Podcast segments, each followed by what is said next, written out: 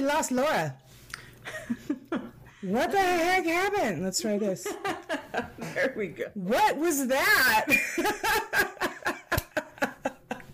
I need a producer like Tony, Andrea. Ladies and gentlemen, hi, welcome to History of a Haunting. I am one of your hosts, Carrie, And I'm your other host, Laura. and we have a very special guest host today. She needs no introduction. Ladies and gentlemen, please welcome Andrea Perron. Yay! Hi. It's delightful to join both of you. I'm so oh. pleased to be here. Oh, I'm so glad to have you. you. I'm so glad to have you.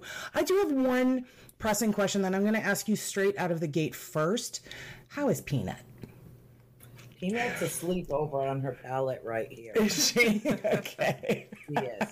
And when she wakes up, she'll say, Can I get in your lap? And I'll bring her in. And she's had a very busy day. Has? And uh, a lot of activity today, so it's uh, there's a little bit of nap time involved okay, right now. good. But she'll come she'll come swooping up into my lap at some point. Okay, good, good. You're Thank you probably you're welcome. you're probably going to get to meet Laura's cat Eddie because he does the same thing. So, yeah. Yeah, a lot of times. I think uh, I think the other two are outside. So if he's left in the house by himself, yeah, he'll for sure be trying to open my office door. Great. That's what he does. You'll hear is me out there them, meowing and banging the can't. door. Well, guys, we brought Andrea on to sit down and have a chat with her um, about all kinds of stuff. And as I had mentioned, we have been promoting you for the last several weeks, Andrea. And as everybody knows, the one thing that most people know you from is that it was your family that The Conjuring, the very first Conjuring movie, was based on, and your time in the Harrisville farmhouse. But what a lot of folks don't know is that you study UFOs and ufology. Am I saying that correctly? Ufology? Yes. Oh, good. Okay. Um, good, good. So um, let's talk for just a little bit about the Harrisville farmhouse. And is that what you guys called it when you lived there, or was it just the house, or how did it get that name? Is it just because it's in Harrisville, Rhode Island, or? Yeah, but it was, um, you know, un- unfortunately, it's got the uh, the tag as the Conjuring House now, but it's actually the Richardson Arnold Estate. And when Okay. we bought it, it was everybody just referred to it as the old Arnold Estate. Oh, okay. It was actually built by the Richardson family, and then through marriage became the Arnold family because it was built back in a time when women were not legally allowed to own property. Ah, okay, okay. Gotcha. Good old days. Yeah. The good old days. The good old days. Um, so now you have written a series of books about your time living in the home. And now, did you live there for 10 years? Or Yes, it was 10, 10 years. roughly Yeah. 10 years. Okay. Yeah, well, you know, my mother found the house in June of 1970, uh, bought the house uh, in December of 1970. Okay. after all the um, you know the everything that goes into buying a house especially buying an estate that has 200 acres you know there were surveys involved and Oh, wow. all kinds of things that had to happen uh, before my parents could could close on it. And then they i think they signed the papers the first week of december. Mr kenyon was not yet ready to move out. The house that his son was building him on his own property in the village was not ready yet Oh, and my mother was under no circumstances moving her family over christmas holidays so fair. um, we waited um, several weeks before we moved in. Um, and, uh, you know, mom said, just save your boxes from your Christmas gift so it'll be easy to move things. And, Sure. and so we did that. And uh, we moved in on January 11th, uh, 1971, but we were already the owners.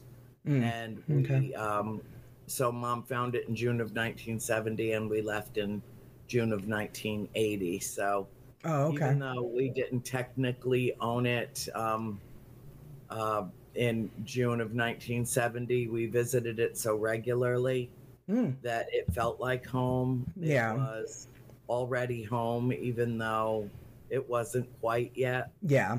So, uh, yeah, so I ever, I just tell everybody 10 years because it really did feel like that was where we were supposed to be. And every single day felt like a week or a month between the time that my mother discovered it and the day we moved in. And, you know, we visited it, as I said, a number of times, many times um, prior to owning it and uh, Mr. Kenyon wanted my family to have it, and he felt that he told my mother it would be the perfect place to, you know, raise children uh, Yeah. out on the 200 acre estate. but um, he didn't tell her anything about the activity in the house. It wasn't until the day that we moved in, where four of the five of us saw a full body apparition. Um, and didn't say anything to the adults because you don't walk up to your parents on moving day and say, Mommy, I think there's a ghost in the other room. We didn't even know what it was that we saw. We wow. know that we. When I saw him, he looked absolutely flesh and blood. Like I Okay. could have walked up to him and touched him. Um, my Wow. sister Nancy saw him evaporate into thin air Wow. and Cindy saw him, Christine saw him, I saw him. Mom and April did not. They were working in the kitchen trying to unpack the boxes that we were bringing in. And then later in the afternoon, my dad was um, in the dining room with Mr. Kenyon and four, the four of us. Um, April was still with mom. She was too little to, you know, she needed to stay right with mom Sure. and um, she was only five and uh, he he manifested again in the room uh, later in the day and we all looked at each other the girls like do you see that do you, do you see what i do you see what i see Yeah. do you see that? okay, you know, without saying a word. But it was obvious to us that something very strange was going on because he was standing within maybe two to three feet uh, of Mr. Kenyon and my father, and neither one of them saw him.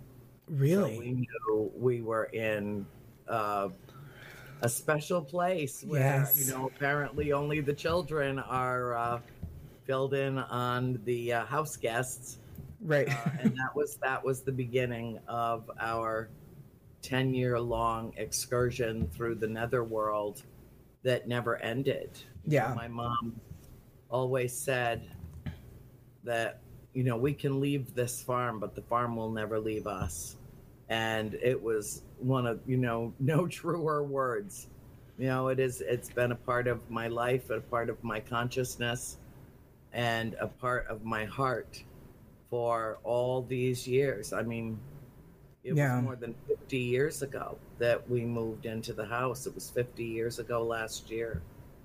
And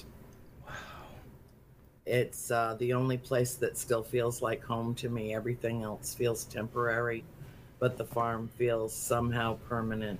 Yeah. Yeah. And you have said that for a very long time that this, you just feel such a strong connection to the location. Obviously, Hollywood, especially a James Wan movie. I'm such a huge fan of James Wan, the Saw movies. I'm a fan of horror movies and scary stuff. But obviously, Hollywood is going to pick out the parts that are the scariest that they can show. And from watching your show and seeing other things that you've been on, you had said that there were some things that happened in the house that he actually couldn't put in the movie because they were so scary. Was that correct? Did I hear that right? Yes. Yeah. Yeah, he read my books and said, "Oh hell no, no, we can't tell this story because it will run people out of the theaters." And the um, the executives at New Line Cinema and Warner Brothers agreed with him. Wow. It would have just been too intense, and people wouldn't have been able to handle it. yeah. And you know, meanwhile, I'm thinking, well, uh, you know, I don't think of it as a horror story. Um, yeah. yeah, I, I Right. don't. I think of it as a love story with a wicked supernatural twist. Yes. You know, but it's it's Yeah. not That I it definitely was that. horror story. No, Yeah. it's, it just doesn't even have that feel. I mean, The Conjuring got things right um, to a certain extent. You know, they cherry picked a little bit from my books and mostly relied upon the case files of Ed and Lorraine Warren, Yeah. which they also um, finagled with.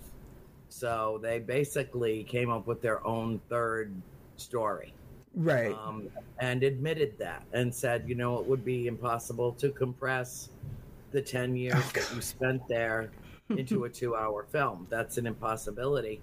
And so they kept what they could and what they thought would be um, socially acceptable and not too terrifying. And the other issue was that James wanted to uh, make sure that he got a PG 13 rating really? film, and I was with him out in uh, California when the MPAA came down with their rating and they gave it an R, and that man's head blew off his body. I mean, he was so upset.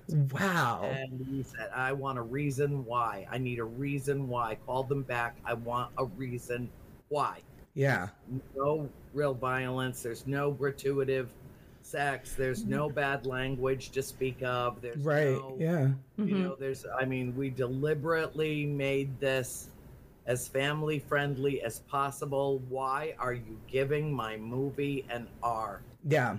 and um, about 15 minutes his assistant came back to him and handed him a piece of paper and he read off of it and then showed it to me and it had uh, four words on it the answer from the rating commission the mpaa it's just too scary. Wow. and I'm That's like, really people have no idea. You know really, you have no idea. That's really saying something because he's kind of known for his gore. His movies Saw, and you know, in you know, he's really known for those movies, and it's like, I never saw any of that. I don't pollute my mind with that stuff. I've never seen any horror movies in my life except for The Conjuring because I had to. right? And that was it. I've not seen any of the other movies in the series. Yeah, I don't watch horror films because I find the medium of uh, film itself yeah, is so uh, compelling and so striking that it's like searing images and memories into your brain that you can never unthink and unsee and unfeel. And I don't want that kind of negative stuff in my mind. yeah. Um, I'm into uh, British comedy and um, Hollywood musicals. You know, that's Ab- that's my favorite thing to watch. It is. J- Um, Ab Fab is my favorite show of all time. yeah, Absolutely fabulous. Yeah. Ab- ab- Yep, it is, and it's a wonderful show. My favorite of all time Hysterical. has to be of the Brit British stuff. Downton Abbey. Downton Abbey. Mm-hmm. Yeah, that was great. for me. I have I always wanted to watch that. I love Maggie Smith. I love. I haven't. I haven't had a chance to. I don't really watch a lot of television and movies these days. Um, I think um, Game of Thrones. I liked Game of Thrones, and I'm a huge Doctor Who fan. I just love Doctor Who so much. It is One- so uh, Doctor fun. Who number Doctor Who number seven, I believe, um, wrote to me, loves my books, loves loves my books, and wrote to me not long after I published the third book, and has been on my friends list ever since. And you know, and sorry to admit, I can't even remember his name, but I know. I'm like, oh, number seven. I'm think that was Tom. Someone. That's My son would know. He he's watched them all from the from the very beginning. I but used to years and years ago. I was a Doctor Who fan. I was always a Trekkie, always a Trekkie. really, You know, if it had to do with outer space, I was all in. yeah, yeah. Doctor Who is such a it's a wonderful show. It's so creative, so imaginative. Um, so that's a really great segue into ufology. So how did you become involved in it? I, how did you get to start studying about it? How did that happen for you? Well, in October of 1971, I had just turned 13. It was our first autumn at the farm. Uh, I had a sighting over the farmhouse, right directly over the property, um, that altered it. It it was my personal paradigm shift. Okay. It was from that moment on that I knew that we were not alone in the universe. Uh, and I became a ufologist before that word or term existed. Existed. Yeah. Um, I uh, studied, read everything, had my mother drive me down to the Providence Public Library, removed everything on the subject that I could find, which was sparse at best yeah, I bet. uh, and started just throwing myself into the subject matter because I wanted to know what I saw that went over that farm yeah. and had several uh, incidents um, during the years that we lived there. Uh, two of which several members of my family saw as well, and one that every member of my family saw, and it was undeniable what it was. Really? It was just undeniable. Um, yeah, I was. You know, I, there's never a time that I go to the farm that I don't have a sighting with and introduce whomever I am with uh, to the galactic family. Uh, and it's what I do. I, I feel like, in some respects, I function as an emissary on this Okay. planet. That it's my job to tell people that yes, they're real. Yes, they do exist. No, we're not alone, and never have been yeah. uh, ever uh, in the in the existence of the human race on planet Earth. That they're with us all the time. That there are a number of races that come and go off the planet. There are several that actually coexist with us on the planet. Most of them, not all, are humanoid, um, and that um, we are so it's it's ridiculous how far we are from being alone in the universe. There are numerous races that, with the technology and the desire to come here and to oversee what's happening on this very interesting and tumultuous planet that is riddled with conflict and turmoil and um, you know we're always right on the verge of you know extinction because of our own bad behavior it is Yeah. um, you know That's as, true. as Dolores Cannon said before she passed away, rest her soul, uh, we're the most interesting show going on in the universe right now. And if they can get here, they they do get here. Yeah. See what's happening and not to interfere in our evolutionary process, but to simply let enough of us know Yeah. on planet that we are here and that we do have a galactic family that cares about us, that is not here to threaten us. If they wanted to harm us, they could have done so millennia ago. It's not about that, um, which makes me crazy because you know the the government wants you to think that somehow they pose a threat, and Yeah. they know better. They know better. They just want to keep the masses as fear-based carbon units so that they can um, manipulate the information and maintain some control over it um, and parse it out As they see fit. little- yeah, a Yeah. little tiny spoonful at a time instead of being forthright and honest with people because they're really convinced that society can't handle the truth. And So, you know, maybe they're right about that. I don't think they are, but maybe they are. Maybe they know more than I do, but I can't um I can't reconcile it. I mean, this is the biggest story in the course of all of human history. And if we have proof that they have been here, which we do, Mm-hmm. which we do in abundance, then it is incumbent upon them, in my opinion, to share their findings and their research with all of humanity. I think that it would literally change the course of our future. If I agree. everyone was aware that I think that it would unify the human race in a way that nothing else could, and that it would be the most enlightening, illuminating information that we have ever come upon. Some of us know. I, for me, it's not a matter of faith. It's not a matter of belief. It's Yeah. certainly not a matter of wishful thinking.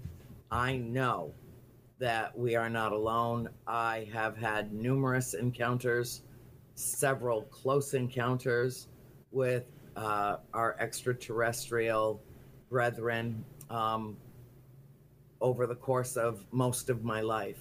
And even though I had my first sighting, what I uh, what I refer to as conscious contact, when I was 13, I feel absolutely certain that I had had uh, prior contact. I just didn't understand what it was.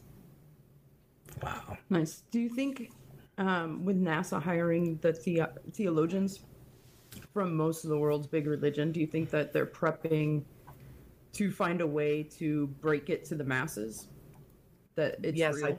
I, I think so. And I also think that there's a reason why the United Nations has an emissary to extraterrestrials.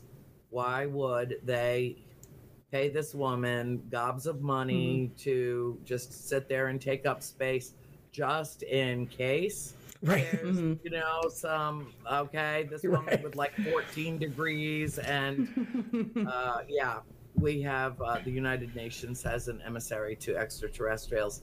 Uh, they know a, you know a great deal more than than we are allowed to know. I'm privy Wow. to information only because I work closely within um, a relatively small circle of researchers.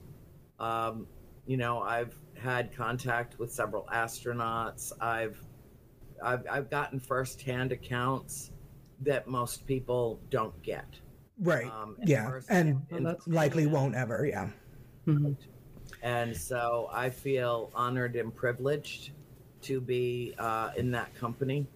Um, and I wish that I could reveal everything that I know Yeah. from them. But what I can do uh, is reveal everything I know about my experiences. Yeah. For sure. And so in 2018, after I had uh, a particularly close encounter, I put all my other work aside and I started writing a book called A Wonder to Behold. They gave me the title and they gave me the subtitle, which is Guideposts for Intergalactic Engagement with Humanity. Really? And it is a book that basically not only details my experiences and those of close, uh, trusted friends and confidants from around the world Mm. um, who, who agreed to contribute to the volume.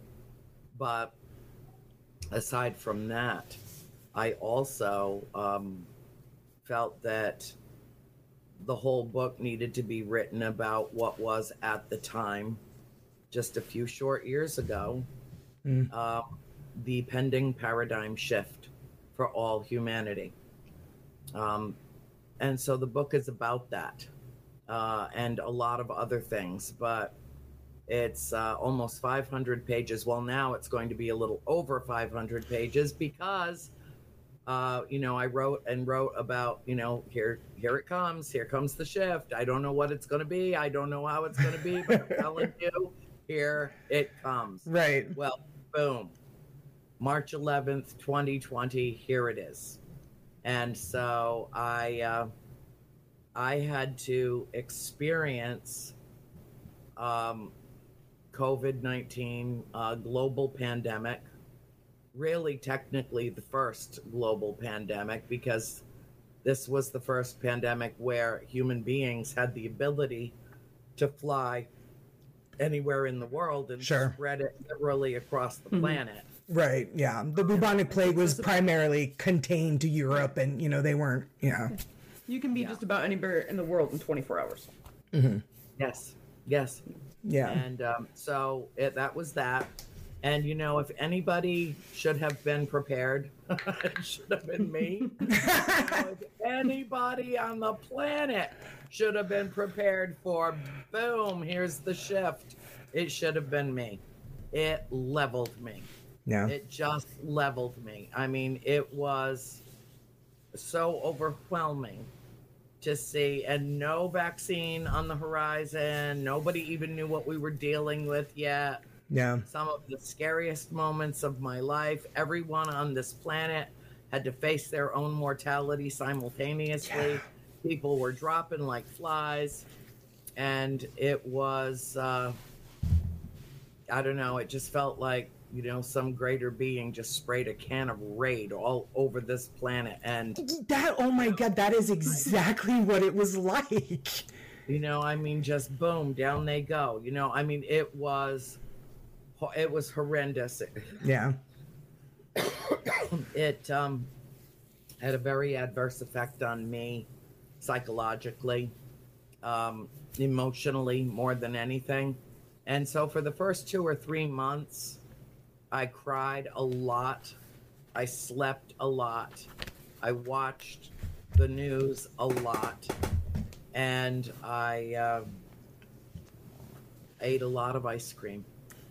I figured if I'm going down, I'm Right. taking tub of ice cream with me. You know what? That It was went- my vice too in the beginning. I don't know how much Ben and Jerry's I ate, but it was an unhealthy amount. and even if I It did know. I certainly wouldn't tell anybody. Well, I, know, I admitted to it, but I just said, hey, you know, it's a legitimate calcium source. You know, just There you cut go. me a break here. I, I discovered very quickly into uh, the pandemic that there are two kinds of people the kind that got stuck at home and ordered themselves a Peloton bike and got into the best shape of their freaking lives. Yeah. And then the rest of us that ingested as many COVID calories as we possibly could, whatever was available at the grocery store, even if I had to wear three masks to go in and get it. Yeah. You know, That- and So I here's a funny story. latter category. yeah. Same here. Yeah, me too. So I'm I just moved not too long ago into a house, so I'm working on getting my office together. Um in the beginning of COVID, thinking that I was gonna be this other person, the first kind that does the Peloton type things, I got a guitar, being like, I'm gonna I'm gonna learn how to play guitar. I always wanted to know. It sat in the closet literally until just last week when I got it out, and I'm like, I'm either gonna get rid of this or we're gonna learn how to play it, and my son can take lessons. So now it's out. I did learn a chord, but yeah, I'm now I'm still dealing with the things that I thought I was like a different kind of person when, when COVID started. That I was gonna, you know, take all this and, and be completely positive. It was really hard. You know, you kind of started out like, oh, it's nice to ha- kind of have this downtime. This forced downtime to force you to stay at Right. home and focus I on. Yeah. it was yeah, like oh, I can focus on some hobbies. You know, put some put some time into things that I didn't have time for. It makes you slow down. I didn't think it was gonna last two fucking years. Seriously. Then you got sad, and then I just started eating ice cream, and then I didn't, you know, Mm-hmm. whatever little motivation you had, or I did. Yeah, the cabin fever sets in, the whole, yeah. And then it's just the underlying fear of doing anything and going anywhere because we were, we moved here last March and we drove all the way from Phoenix and my mom um at the time she was sick we didn't know what she had we were going to just take her to the doctor here in North Carolina and she, at Duke and they would get it figured out but it was just fear of going anywhere because not everybody was wearing masks not everybody was even when they were supposed to people were getting thrown out of stores and restaurants because they weren't wearing masks so there was a lot of underlying fear of just being around the general public Yeah. at all um And you couldn't tell who was sick. There's there's symptom lists. There's you Right. know yes there was so Well, much that's fear the and insidious hopelessness. nature of this virus. Mm-hmm. It's a sneaky little devil. Yeah. know, it can, it can park itself in a host and exhibit no symptoms and all, but that host can give it to everyone Everybody. that they run into, even walk past on the street, being an airborne virus. Yeah. And we just didn't know anything about it. And then, of course, the whole thing got politicized, which everything is. And Yeah. um, you know, and it went from being a public health issue to uh, my side or your side, and, Mhm. and which is just absurd.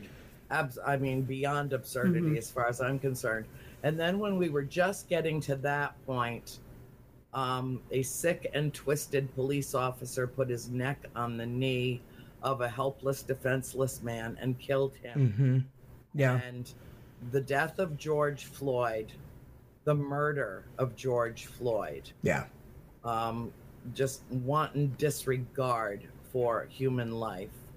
Um, it was the first time I had ever seen someone die. Yeah. It had a very profound effect on me. Me too. Uh, with a hubris that I don't think that anybody can even wrap their mind around.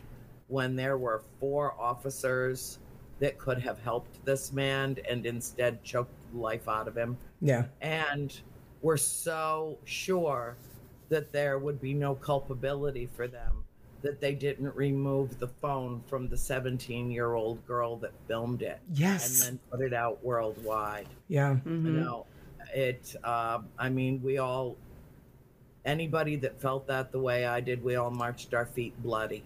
You know, Mhm. took every risk Yeah. to go out in large crowds when we had spent months and months and months avoiding interaction with anyone. hmm Because This was more important Yeah. than us collectively because Yeah. it dealt with us collectively and it sent shockwaves around the whole world Yeah. um, it uh, it affected you know multiple societies in in myriad ways and is still ongoing and brought some very dark toxic things in Yeah. society to the surface oh, so much. what really the paradigm shift is all about Yeah. you know because if you look at the evolution of covid um, and the subsequent variants and so on and so forth I mean, it's you can see how people have changed through this Mhm. um, suicide rates have gone through the roof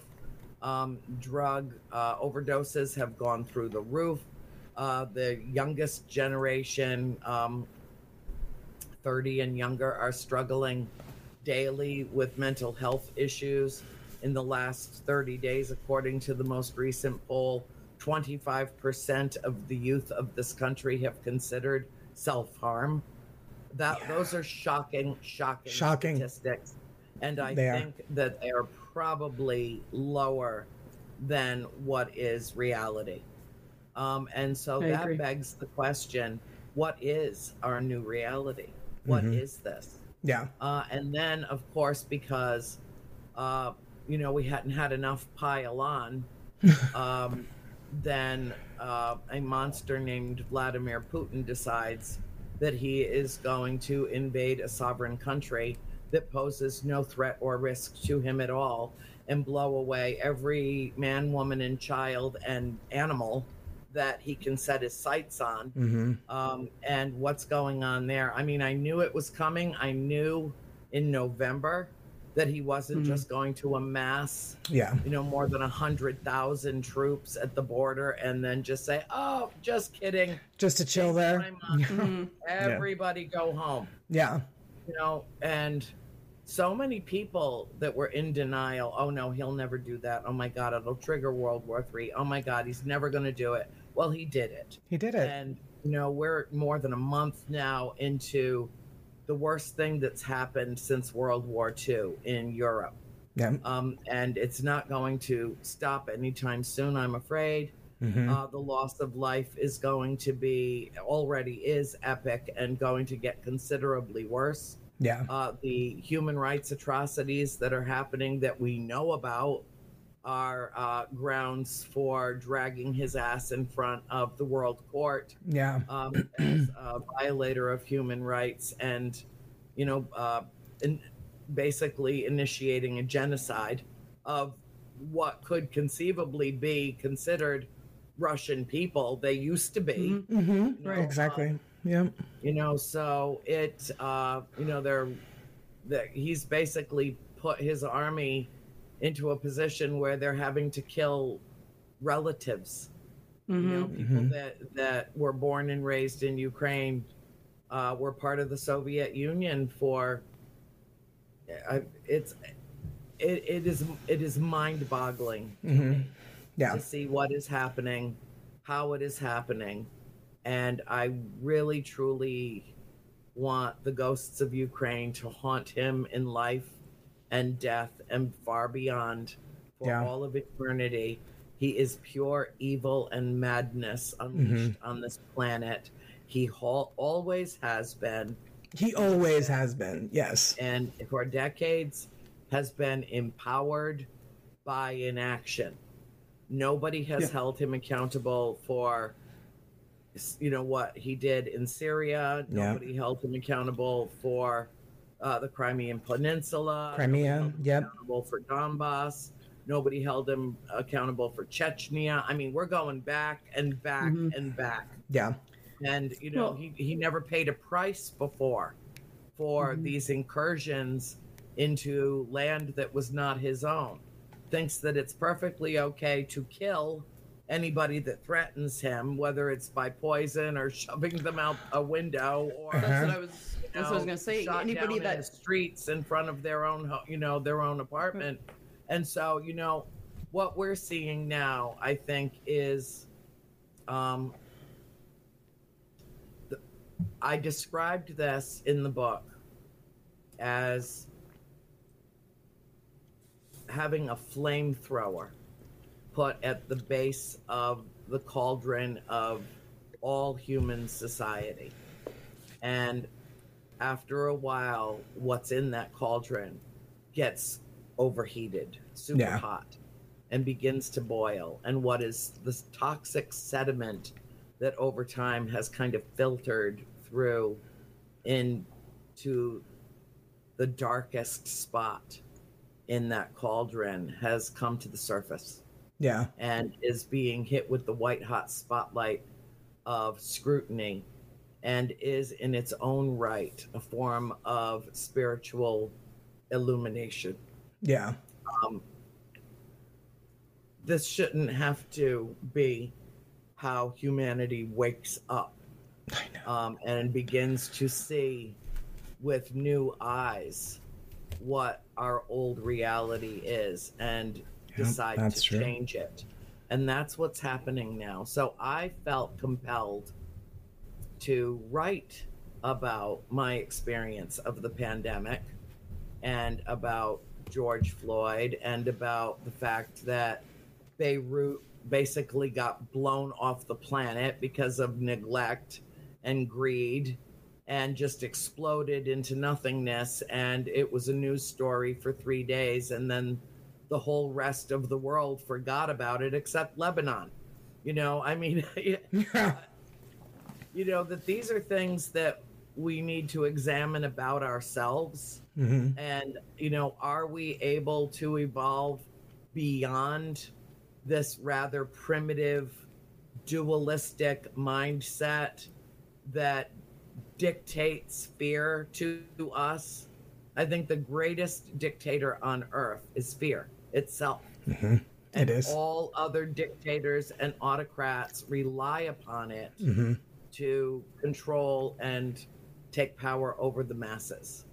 Uh, and Putin is just one glaring example, but there are plenty more, Plenty more. including Xi Jinping, Kim Jong Un. hmm You know, I Yep. mean, I could, I could, you know, a list all the way down my arm. There's 60 uh, dictators that are in charge of uh, numerous countries around the planet right now that call all the shots and keep all the money for themselves and let their people suffer and starve and die because greed. Yeah. Um, Mhm. that's what I think that we will ultimately need to confront on the other side of this so that we can not only imagine but create a world where one man no longer has the power to hold the whole rest of the world hostage, Hostage. Yeah. to hold the the sword of Glamis, Damocles to the throats of all humanity with his nuclear arsenal Yeah. you know we Mhm. need to we need to self-reflect we need to examine our journey um, and we need to change course Yeah. we capital w e humanity needs to make a change because if we do not, and if we continue, you know, I, I look at the images out of Ukraine and I just, I, you know, I just want, I, I want to gag when I think of just, you know, oil depots in full flames, you know, that the black residue of that oil just going up into the atmosphere. Well, I breathe that air too. Yeah. And I am just as pissed off about it as anybody in Ukraine in terms of losing their ability to have uh, facilities to hold their natural resources, whatever they happen to use for Right. power. Um, he is, uh, as I said, with wanton disregard uh, for humanity, um, just plowing over uh, a peaceful country that wasn't ever looking for any altercation with him. Right. This was indeed a war of choice. And I absolutely, no matter how much blowback he got for saying what he did, I absolutely agree with Joe Biden that Vladimir Putin cannot remain in power. I completely agree too. I agree too. And be- because he doesn't even care. Yeah, he doesn't even care about his own people. Like you said, he's poisoning them and he's doing this and he's they're mysteriously disappearing and he does not even care about his own citizens. He He's a megalomaniac. Yes. You look that word up in the dictionary, it is the perfect. I mean, he's so far beyond narcissist that yeah, no, No. yeah. Mm-hmm. megalomaniac is really the only word that I can think of that describes him. I think that you know that that kind of behavior um, and the abuse of this kind of power uh, renders someone um, a pariah in world society Yeah. and uh, and I believe in karma, and he will get his. It's not about that. It's not about um, you know a, a reconciling or a resolution of this somewhere down the road where he Yeah, gets his. It's about how many people, innocent people, and animals die uh, in the wake of it. Of it. Yeah. Um, so I had to um, experience all of this uh, and write about it. And so I'm republishing A Wonder to Behold. Uh, it will be available in uh, softbound and hardcover with all the photographs of all the extraterrestrials that I have photographed um, in living color. Uh, Nice. it's a really wonderful volume. Um, it will be out soon, as soon as I can. You know, I'm still the the finishing touches Sure. on a book. It's the hardest part. Yeah. It really is to make it as close to perfect as humanly possible. Right. And, you know, there were a number of major incidents that occurred between when I first first published it in August of 2019 till uh, you know now 2022 had so many incidents occur and so many incredible experiences and phenomenal photographs that I took. I just had to include them in the book. And my poor publisher, he's like, oh. That's exciting though. It's an opus now. the Bible, right. you know. and I said, well, this is the UFO Bible, you know. So, There you go. so chill. Just do what I want. Put this here. Put this there. Move that there. Move this here, and add an addenda, an extended version of this book that acknowledges 2020. This is it. Yeah. Welcome to the paradigm shift. yeah. So do you? Th- what do you think the aliens take on all this Ukraine being on the verge of World War Three? Or did they just watch and wonder at our, for better terms, kind of idiocy, our own eh, drive for self destruction? Um, do you think they just? I mean, I'm always curious as to how they view things Us. that are happening, especially Yeah. right now with That we're doing to ourselves. all the volatileness that's going on in the world. That we're doing to ourselves. You're right, Laura. Right. Yeah. Yeah. Yes. There is um, a tacit agreement that we cannot evolve by them doing the hard work for us. Makes that sense. we have to save ourselves from ourselves. that that will be the quantum leap that takes us out of our 3D shell and projects us into 4D, 5D, and beyond. Yeah. Now, um, I have real mixed feelings about this because I would very much like them to make their presence known in a big way all around the world simultaneously. I can't think of anything else that would cause everyone to drop their weapons Yeah. and fall to their knees. Like everyone. Um, but they can't do it that way. Instead, what they're doing is making personal contact with hybrids, people who share some of their DNA that are on this planet. Um, they make connections through individuals who they know love them and welcome them, and actually, myself included, beg for them to get their asses down here Yeah. and do something too, about this before we blow ourselves to freaking smithereens. Yeah. Um, but I also understand their position, and I understand that they can't evolve for us. They already evolved. Yeah. They're already where Right. they are. That they're actually able to be here and care so deeply about us. You know, they have a, a, an intrinsic understanding that that reality is multiple dimensions. It's multiple layers of what some refer to as the time space time continuum, all folded all over each other, you know, creating all of consciousness and all of existence, all of it being one thing.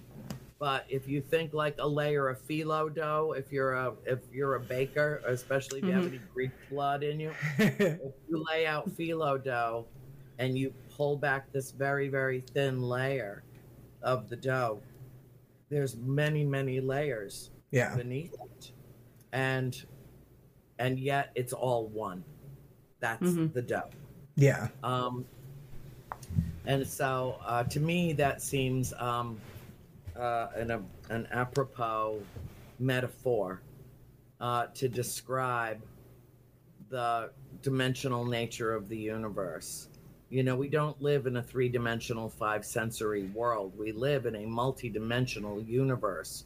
We are part of the whole. The whole is part of us. Yeah. we are them. They are us. And we capital w e are one.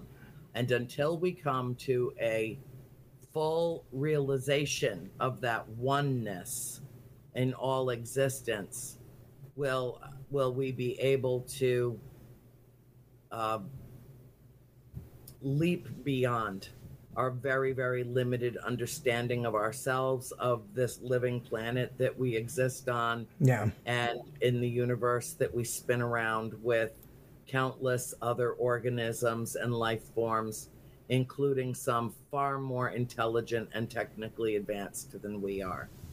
Um, I believe that we're all related uh, in some way, shape, or form. I refer Mhm. to. Extraterrestrials not as aliens, which has such a very negative connotation It does. yeah. word, not as aliens at all, um, but as our galactic family.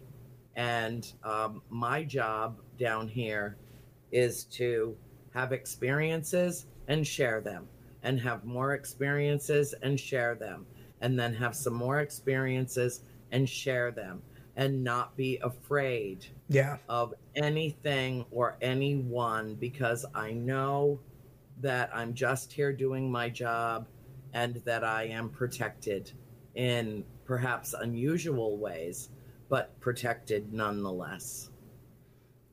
And I'm one of many, many thousands and countless, possibly millions of people Probably. who have had hmm numerous experiences, not just with spirit, but with the galactic family.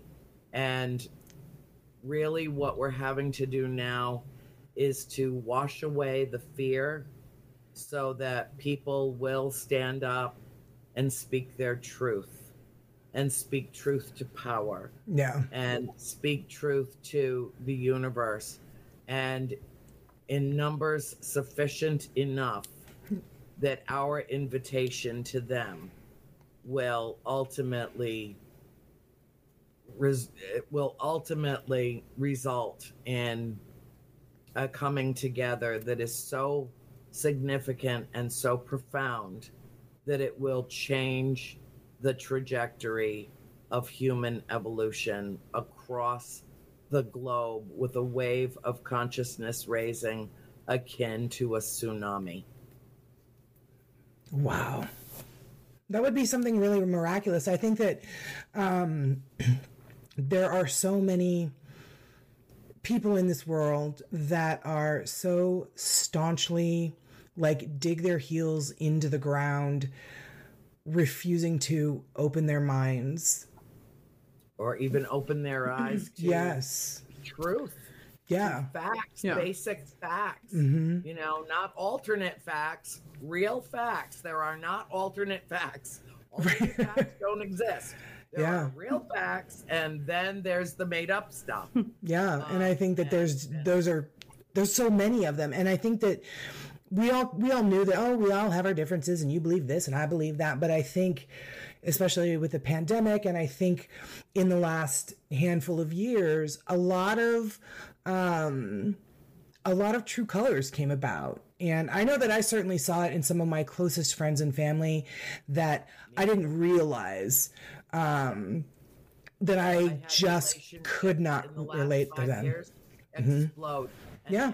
end. That I just couldn't relate to them, and that they were like, "That's fine, you can go too, Carrie, because what you believe is a bunch of garbage, and we are right and you are wrong." And it, it's just, um, I would love to see all of that happen that you mentioned, but I just think that it this paradigm shift. I feel like it will take. It feels like decades. No, it's To not going to be get- decades because so many of the people, um, so many of the people that are lower vibrational people Yeah, yeah, um, on the earth uh, are dying off.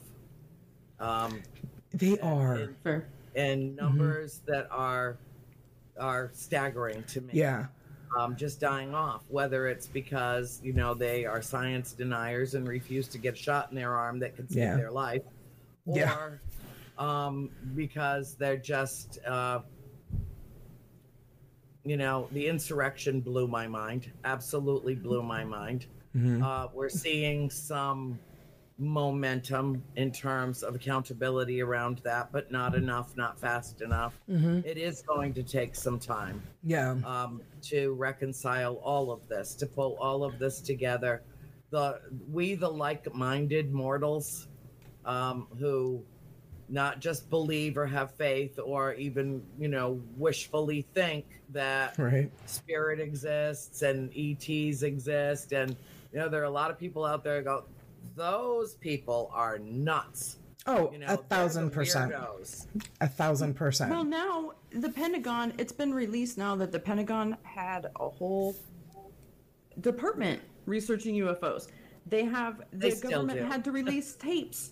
You know, like Yeah. where you hear fighter We're pilots discussing the fact that it's a UFO and there's no explanation for the for the physics of it. Like that we as humans that live, you know, we Right. don't have anything that can go anywhere near it. And you can see it all on tape. That's what I don't understand anymore. Like when you have the Pentagon having to admit that they they themselves have been researching this for a long time. Yeah, So more than I mean, we know for years. sure that it's there. yeah. Yes, you know, because why would they pour, pour multi, multi billions of dollars into re- some, researching something that none of them believe exists? Right. You know, it, it's all one big fat lie. Yeah. You know, Uh, there's just And now they're getting caught on an it. amalgamation of lies Yeah. and it is Mm-hmm. time for the truth to surface and to be revealed to the world in a very compelling way and even then even then there will be multitudes of people that just you know just deny it Yeah. um, Yeah. I'm Mhm. not.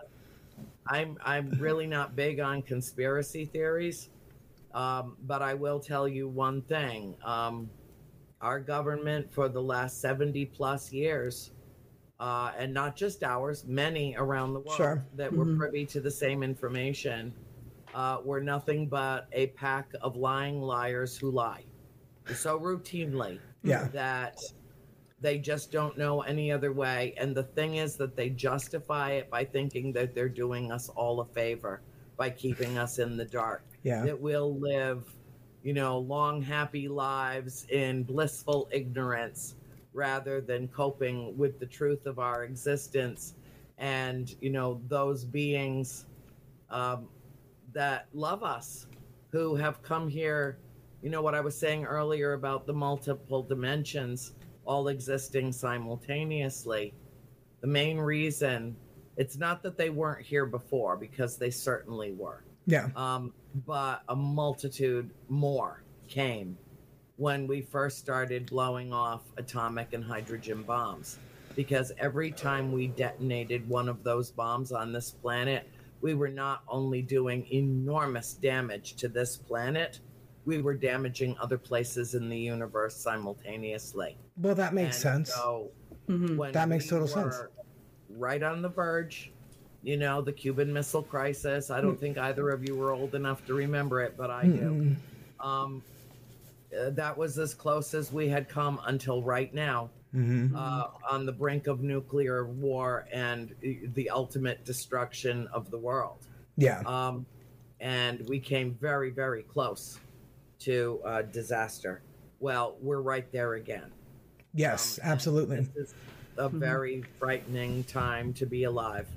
Uh, but I also believe that good conquers evil and love conquers fear, or none of us would ever you would even be here anymore hmm because somebody would have wiped us off the planet long ago. So I think that what we need to do is focus our attention, and the messages that I get from the galactic family are very succinct. They are very clear.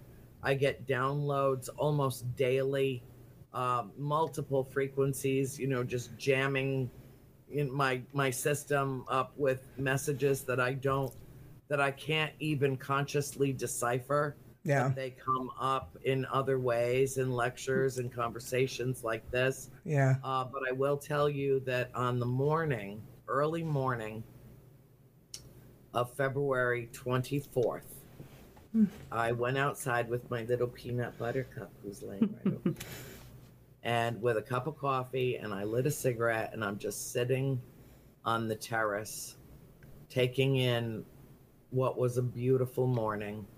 And all of a sudden, this is what I heard not in my own voice, but in a voice. This is what I heard. If we are here, this planet and its people are in crisis. We are here. Oh my God. Wow. That's Implicit in that message was we are here to help. And implicit in that message was we, as in me, that I am here to help. And that's all I want to do is help heal the world of its woes. I can imagine a world where everyone loves everyone else just because they exist. yeah. I can imagine. I know that the place that I come from has no has no duality as we know it. The place where I come from is full of light and love and peace and tranquility and prosperity for all and and just a, a beautiful beautiful place um, when i leave earth i don't ever want to come back unless it really has healed Yeah. and so while i'm here i do my part what little i can to help heal the world of its woes and the only way that i know how to do that is to reach out to as many people as i can and let them know about my experiences, to let them know that we can get past this because thoughts are things. And when we project. Our intention for the greater good in our world and for all those that share this planet with us when we project our our intentions for the greatest good for mother gaia for the planet that we dare to call home and then defile so regularly Mm, that she's gasping for breath. You know when when we learn our lessons if we learn them in time, then perhaps humanity can be salvaged. Um, I think the jury is still out on that, but I have to believe Yeah. that at least there's a chance that we'll make it. I have to believe that. I have to, or I just would leave. Yeah. I just wouldn't want to be here anymore. Yeah. It's oppressive. It's too painful. Uh, Sure. It is uh, just a, an existence that is riddled with conflict and consternation and hatred and loathing and contempt. Yeah. Um, and it doesn't have to, all we have to do is change our collective mind. Everything is consciousness, everything is energy, everything is one thing. When we get to the place where we can pull all of that together and embrace each other without judgment and in pure love, I do believe that what is evil afoot in the land, what is evil, will dispel into the ether as Yeah. though it never even existed, because ultimately, based on my own experience and my realizations through life, the one thing that I have learned about human beings is that our greatest superpower is love. And if we let it be, then love can and will be the answer to every single question. Yeah. I agree. I agree too. I agree. Laura, did you have something to say? Oh, just to comment on that, like, I think one thing that really gives me a lot of hope is that people are really moving toward mindfulness and learning. I think meditation has, I mean, in my experiences, like, everybody meditates now. It's not a religious thing, it's not just Buddhists or certain, you know, Right. religions. Like, everybody's um, starting to learn how how powerful that can be Yes. and how and what i personally believe is that we always know the right answer for ourselves it's getting through the cobwebs of our mind to filter out the bullshit yeah. and the bad feelings and stuff for ourselves to find that right answer in that right way um, Yes. and i think it's great that people are starting to really understand how powerful that tool is and that we're starting to see and even during covid especially like a lot of people are learning how how important it is to their centering and their their daily lives and i think that's one thing that does give me a lot of hope and I, I know for me it changed my life Mine too. It did. It changed everybody's lives, Laura. Everybody. Nobody escaped through COVID, and we're not through COVID yet. And we're No. not. But, you know, at least we're at the end of the beginning. Um, but nobody will escape this unscathed. Before this passes through the world, every one of us will either have lost someone we loved or know of someone Yeah. who mm-hmm. our loved ones loved. You know, I mean, there's yeah there will be no escaping this. Yeah. Um, and the thing is that you know, I I lecture a lot about um, what I call soul school, which is written about a lot in A Wonder to Behold. That I feel that we kind of get plopped down here into soul school to learn our lessons, and that unfortunately, based on my observations lifelong, it seems to me that the test always precedes the lesson, which is grossly unfair.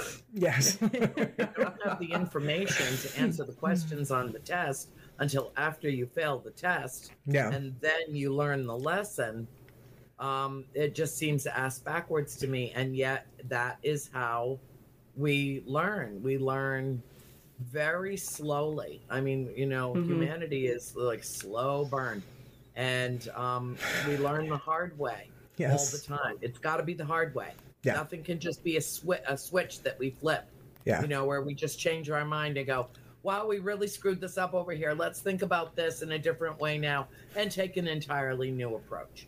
You know, Yeah. that's that's not how it works. We have to fight, we have to argue, we have to have votes, we have to, you know, and to a certain extent, what you know, even though our democracy is, you know, rather in shambles right now, um, at least it still exists and there was it's hanging by a, a, a tether, you know, but at least it still exists. Yeah. And so, you know, maybe there is that need to argue through everything, but ultimately we are going to have to come to the realization that if we are to survive, then we need to, number one, tell the truth. Number two, act on the truth.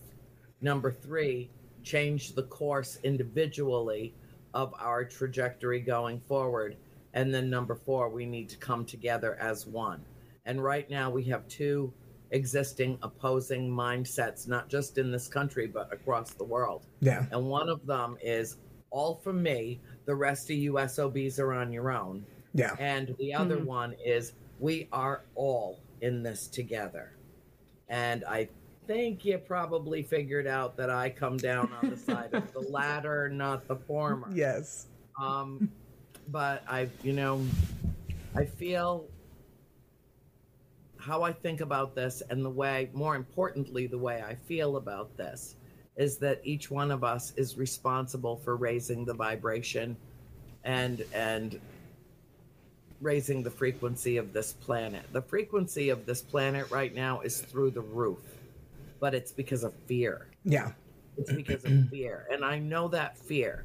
Two weeks ago, I sat in my room on my bed in an upright fetal position with my arms wrapped around my knees and my knees at my chin and prayed for hours and hours as I watched Russian troops bombarding a nuclear power plant Yeah. with cruise missiles.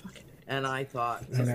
motherfuckers, this is the this is it. And they're not only going to blow themselves up, you Yep. stupid motherfuckers, you're going to blow yourselves up, and then you're going to pollute the entire northern hemisphere Yep. so that it will be unlivable for you know half of an eternity Yeah. and you don't even know what you're doing you don't know what Mhm. you're fighting for Yeah. don't know why you are where you are you still think that somehow these are war games well i'm sorry but there is no game in which just like the old movie with matthew broderick there is no war game involving thermonuclear weapons that anyone wins Yeah. There's no Yeah. winner we all lose hmm stupid sons of bitches Yeah. you know so i've i've been in a state of heightened agitation pardon my language i'm so sorry We say it all the time. Language, so, I you know, actually said fucking idiots under my breath, and I was like, oh, I hope they didn't hear me say that. you know So then I, you- you you know i mean me, i so just no think you should call it what you call it and if Mhm. that helps get some of the stress and the tension off you know i i have a degree in this language Do it. i feel absolutely entitled to abuse it as i see fit Right? you That's know, why we got so, it. Yeah, I got a piece of paper that says I can. Um, no, this is uh, this is a pivotal time hmm in the course of human history. Right now, we're living it. Yeah. Where I I do believe that we are all individually here for a reason, uh, but I think that we have to be part of the shift, part Yeah. of the paradigm shift. That you know, keep the frequency on the planet high, but not because of fear. Keep it high because of love Yeah. and lifting each other up out of this maelstrom, out of this this malaise Yeah. that we are suffering at the hands of one maniac Yeah. that just decided that you know this would be a really good time to blow up Eastern Europe. Yeah. and I think you know, I'm attacking thousand-year-old cities, wiping Yes. out landmarks that can never be replaced, and that is just a secondary effect of Yeah. the damage being done to human life, Mhm. all life yeah. in Ukraine right now. And I think it's not the only really place. Yeah, I think it's really amazing, and I find a lot of hope in it. In that he went in and he thought that it would take days to take over Ukraine, days, cause them to cower. uh-huh. and it's been a month, and they're still they still don't have it. Ukraine is fighting back tooth and nail. They just got pushed back, and he is getting more pissed off by the day, which on the one hand It is scares me. funny, but at the same time is kind of scary. Yes, there was a guy on. Um, I read an article on CNN, and they were talking about okay, well, Putin, and he's you know he's threatening, saying I've got all of this this nuclear arsenal, and the guy was like, on the one hand, him making the threats hurts nobody. It scares a lot of people, sure, you know, and that's why he does it. But it doesn't benefit him, like you were saying, it doesn't benefit him to use it. That will that will not get him what he wants. And part of him knows that, but how crazy is he to just be like, "Oh well, if I can't have it, no one can." That's the Well, thing. how many women have died because a man said, "If I can't have her, no one will." Too many. Yeah. Mm-hmm. what we need to change you know i there are many many good men on this planet and they need to stand with the women and stand up to this because you know here's the truth of it and it's hard for the good men to hear this it's hard for anyone to hear this but it is the truth throughout the course of human history Men make war, women and children suffer and die. Men make more war, women and children suffer and die. We are the life affirming force on this planet. We, the women, we are the nurturers and the protectors. And I really do believe that it is time that we become a global force and infiltrate and eventually take over the geopolitics that allow for this kind of overt, senseless aggression. You know, I think that there's a whole bunch of ego driven men who are completely testosterone poisoned that wander around this planet and think that you know they are the the end all be all and that all others must be subservient to them and i am here to say no more war i am here to say no more of Yeah. this and Yeah. when we speak as one voice by the countless millions. He's already a social pariah. His Yeah. country has been decimated financially and we're just getting going. Yeah. uh, we're publishing we're, we're publishing. We are punishing. You know i'll be republishing my book about this we are punishing a lot of innocent people doing what we're doing as well. You know i mean there are people in russia little children in russia that don't understand why Yeah. even though they don't have ballistic missiles exploding in the tops of their apartment buildings, they still don't understand why mommy can't get any milk yeah. or bread. They still don't understand why mommy and daddy, who were fine a month ago, now suddenly don't have any money. You know, uh, No. that, I mean, this is why the masses have to suffer because of the whims uh, and the fury of so few. Yeah. That's what needs to change. that ultimately needs to be the lesson learned in soul school. And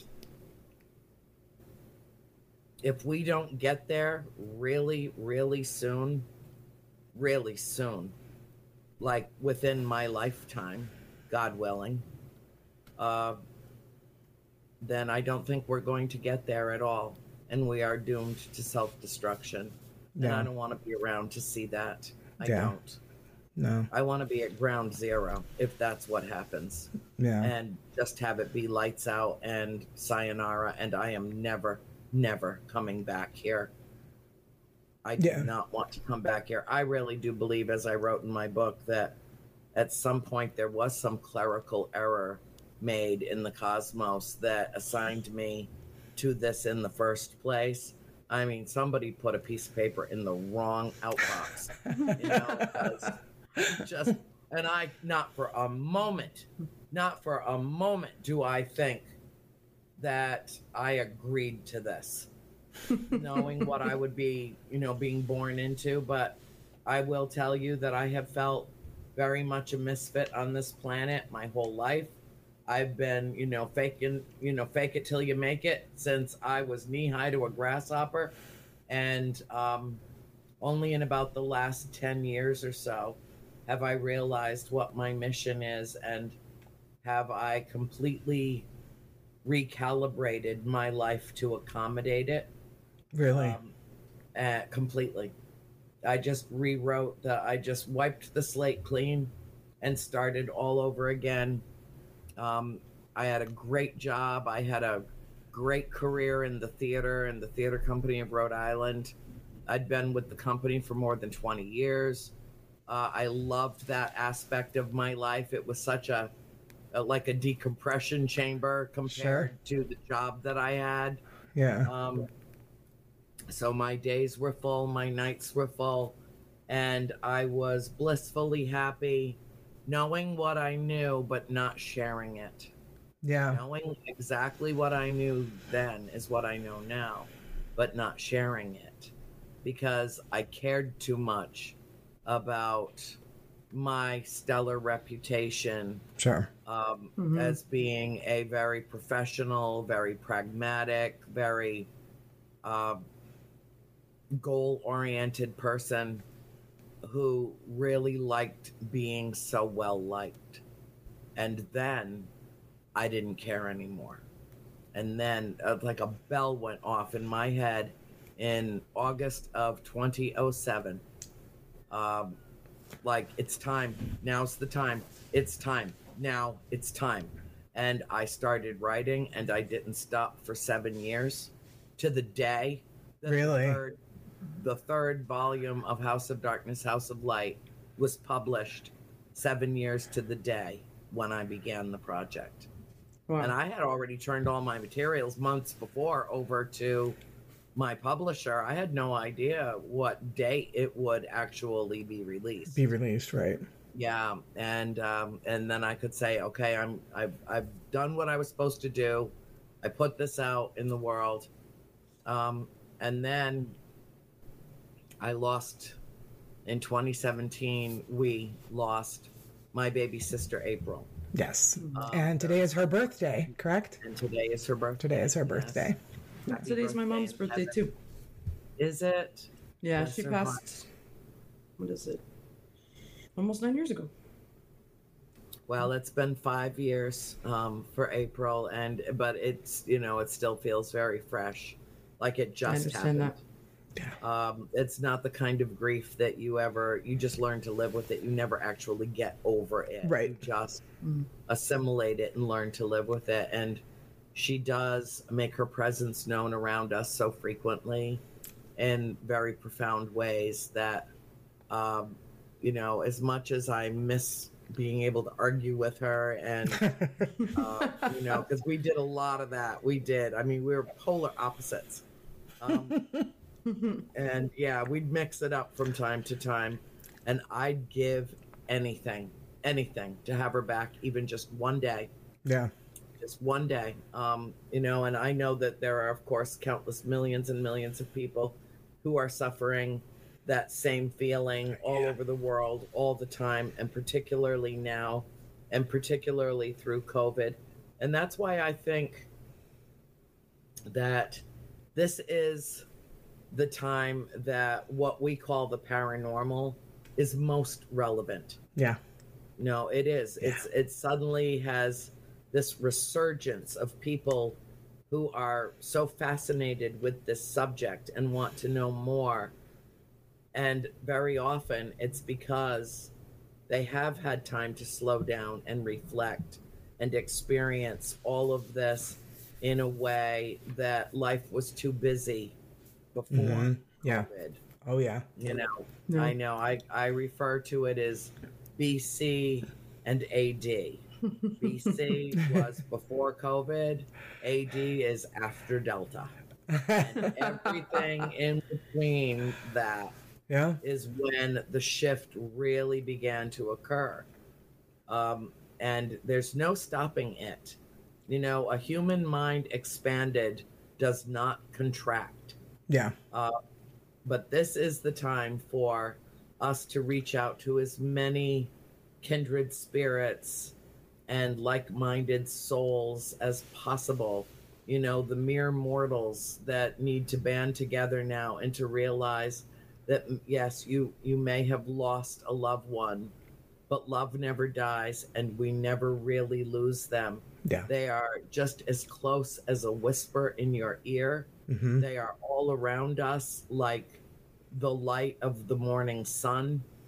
Um, they see us and know what is happening with us. They watch over us with tender, loving care, not just our immediate loved ones, but our ancestors as well. Yes, they do. Um, and to know that is, I hope, some small comfort for those who are just now beginning. yeah. You know, there are a lot of seasoned people in this field that have been doing research and conducting investigations for, you know, decades Decades. Yeah.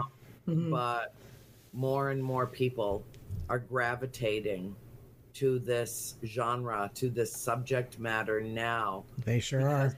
trying to deal with an unspeakable grief and to feel that sense of, of connection hmm still exists, even though the vessel that housed the soul that they love so much has perished from the earth Yeah. you know, we're going to lose tens of millions of people all over the planet to this insidious virus by the time hmm it has truly run its course. And it may be with us uh, for eternity. Yeah, it's. you know, I think it's just a way of life. are. hmm Like whooping cough, measles. It's all. Yeah. We That's basically what they learn to what they cope. say now is it, you're going to be getting your COVID shot like your flu shot. Mhm. Just, it's Yep. something that we're going to be. Yep. It's going to be a, you know a, just part of our society now. Part of the things you Yes. Yeah. Did you ever um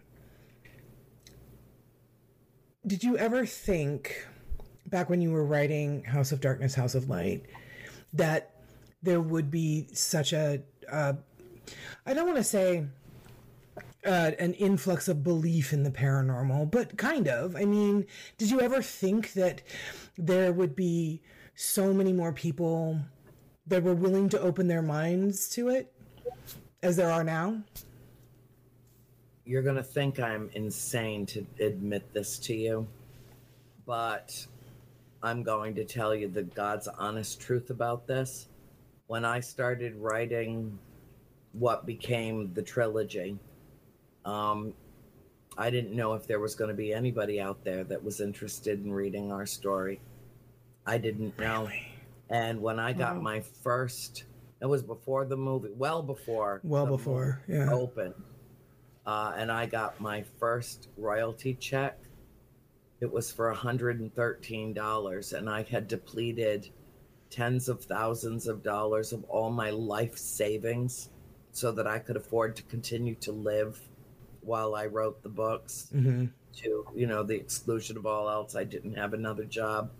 I left my job in rhode island and i moved in with my mother and my sister in georgia and that's where i wrote the bulk of the books. I had only just started when I moved down, and I knew I needed to be with my family to do it justice, you know, Sure. to tell the story accurately and authentically. Excuse me one second.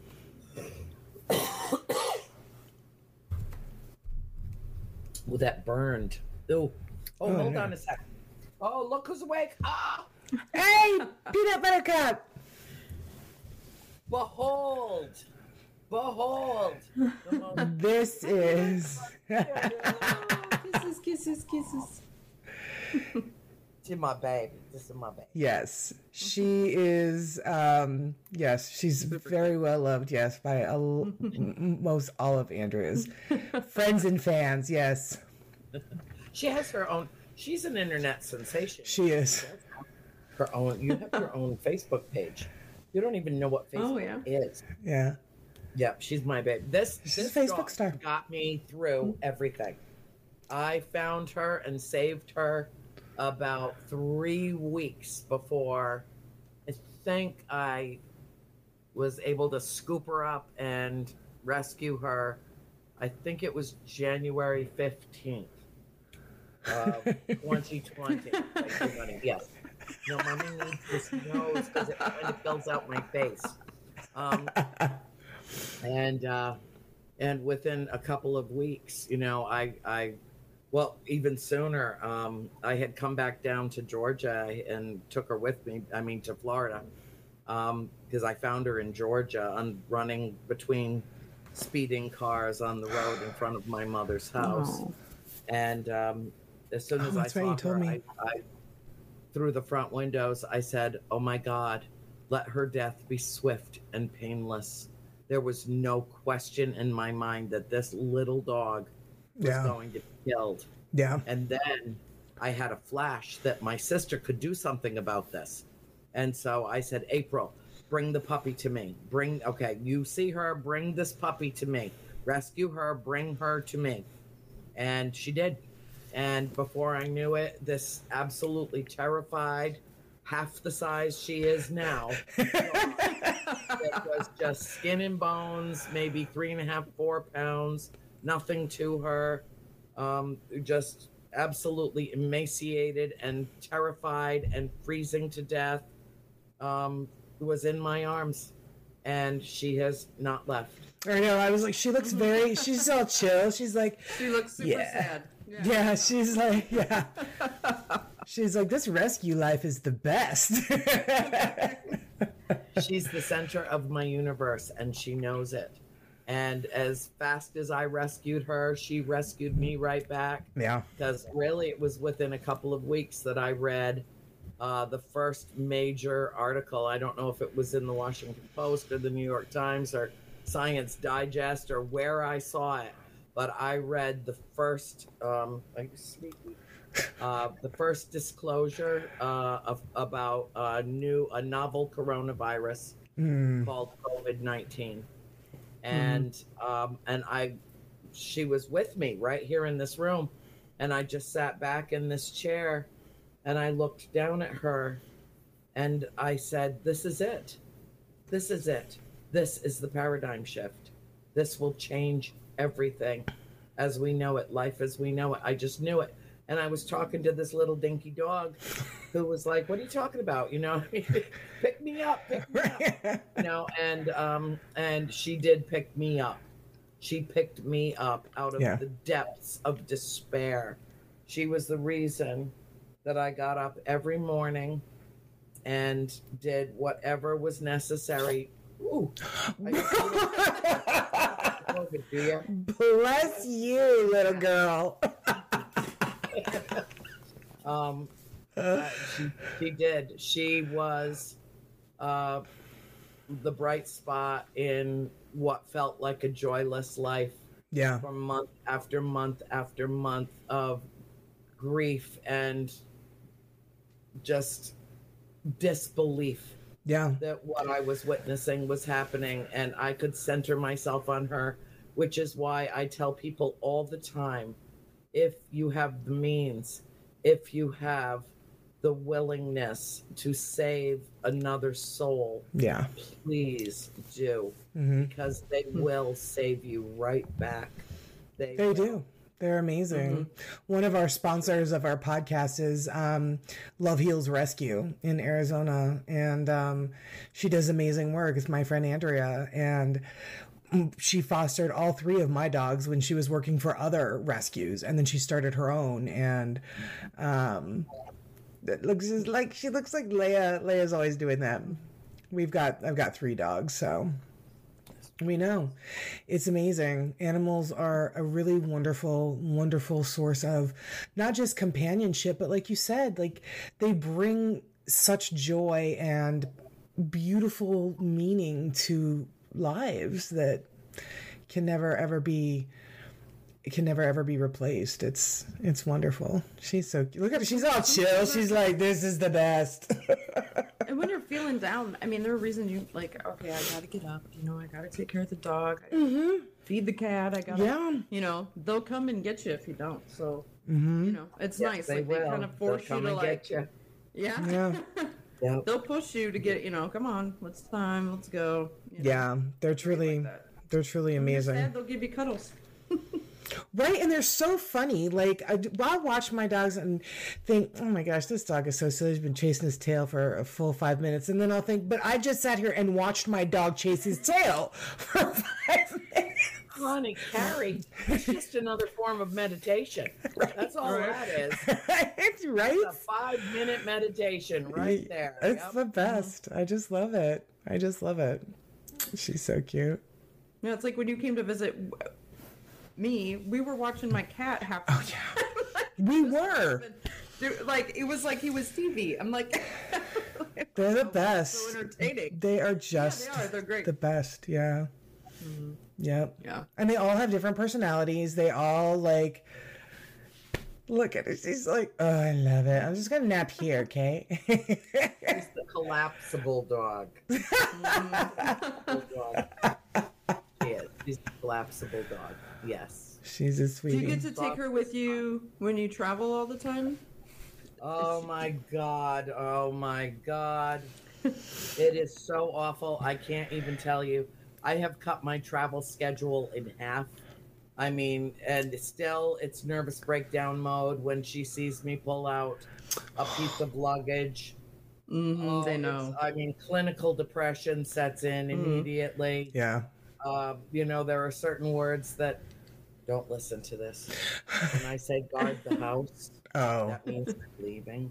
Oh. th- So that she knows. So yeah. bad. Mm. Mhm. Uh, it's it is uh, animals know when you save their lives, and uh, really extraordinary. You got the COVID, don't you? And you just gave it to me. I know you did. just a sneezy sneezerson. know sneezing. She's got the allergies. It's, it's COVID, mommy. It's not that. It's just the allergies. Um, and she does. She has allergies just like me. She loves ice cream just like me. Yeah, there we we have issues. And butter and mayonnaise, and she loves all my favorite things. It's the best reason Nice. not to die because I have no guarantee wherever I go that they're going to have chocolate, coffee, butter. you know, really, I don't know. yeah. So I'm gonna have to hang around and, and enjoy my my vices and share them Yes. for as long as possible. Yes. Her vices as well. Right. I do have several, um, but she uh, she's taught me to be still.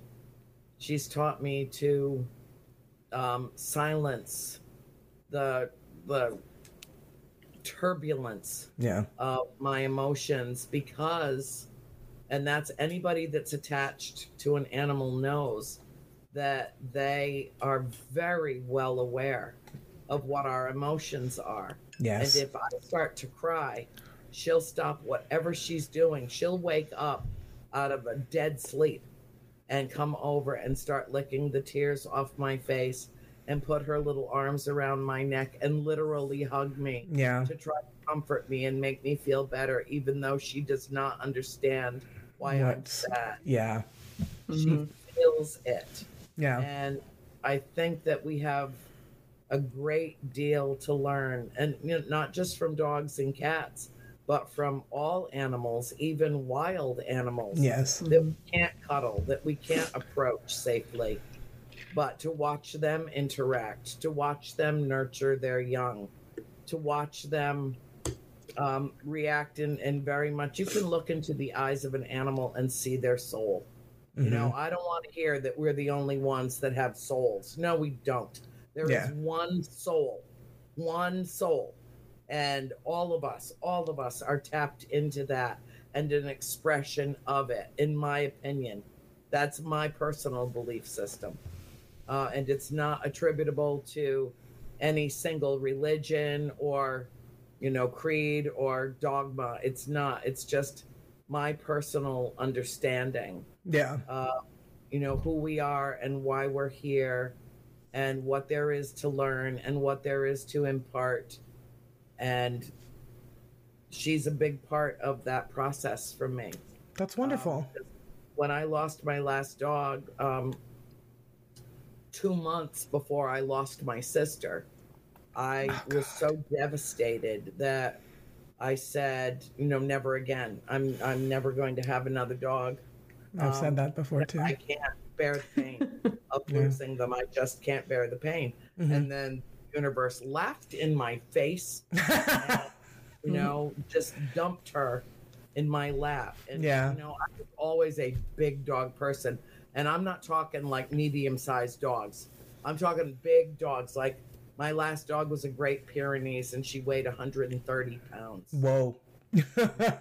Yeah. And then I like the big dogs, universe too. laughs and dumps this little dinky dog. Three pound dog. This. Is what you need right now. And uh, I took her to two vets. We tried every which way we could to find out if she had a chip in her. She had no, no collar, no tags, Nothing. no nothing. She was absolutely depleted and emaciated. I mean, you could see every bone in her body. I mean, it was just pathetic.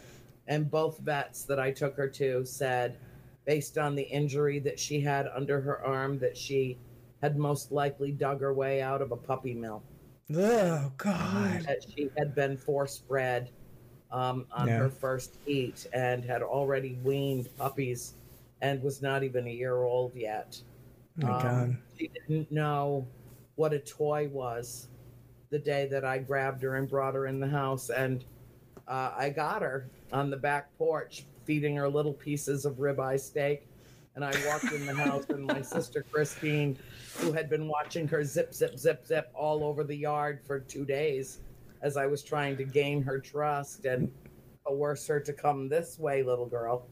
Um, I walked in the house with her in my arms, and she was already cuddled up against me like this. And I had held her for approximately one minute when I brought her into the parlor, and my mother and my sister were both sitting there. And Christine turned around and she's like, I cannot believe you caught that fucking dog. Right. believe you caught that dog. And um, and that's it. We're inseparable. And she saved me yeah. through I think what has been the the most disturbing um the most difficult and disturbing period of my life in the last five years. Yeah. Yeah. She's so beautiful. Look at her. It is She's so It's- cute. beautiful. so when cute. when she gets excited and she cocks her ears, you're not old enough to remember the flying nun. But um, there was Sister Bertrille, the flying nun. I don't know if you ever. Yeah, I've, I've heard of it. Yeah. and the Yeah. wind would catch them, and she has Sister Bertrille ears. And she's really excited. You know, you got some serious body heat going on here, chick. I'm sweating because of you. She's Your like, that's oven. okay. My little oven. I know. Yeah, why don't you go back down here and we're gonna we're going to um all right no she's not leaving She's not leaving. hold on hold on i'm having a i'm i'm either having a hot flash or just She's a little toasty. uh yeah uh yeah there's that but you know i know it probably probably might seem a little off topic for some people that watch this show, but everything is one thing and everything is energy and everything is consciousness. Yeah, That is the crux of existence. I agree. And so this is this conversation about how we interact with the animals that we are graced to share the earth with is just as important as anything else that we've discussed tonight. I agree. And I feel that if it if it prompts even one person watching to decide to open their home and go save a life, then it will have been uh, a very valuable conversation indeed. I agree. I absolutely agree. Um, I do want to ask you two things.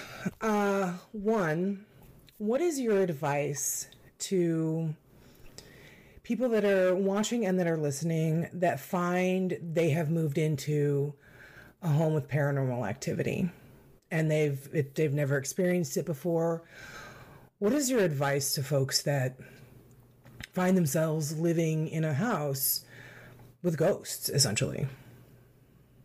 Embrace it.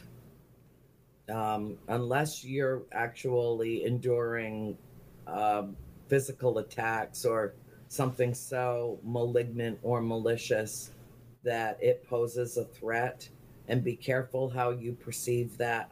You Yeah. know, be careful how you label that. You know, before you make the decision that this is, you know, this is bad and has to go. Um, first, consider at least the possibility that this is a gift being given to you.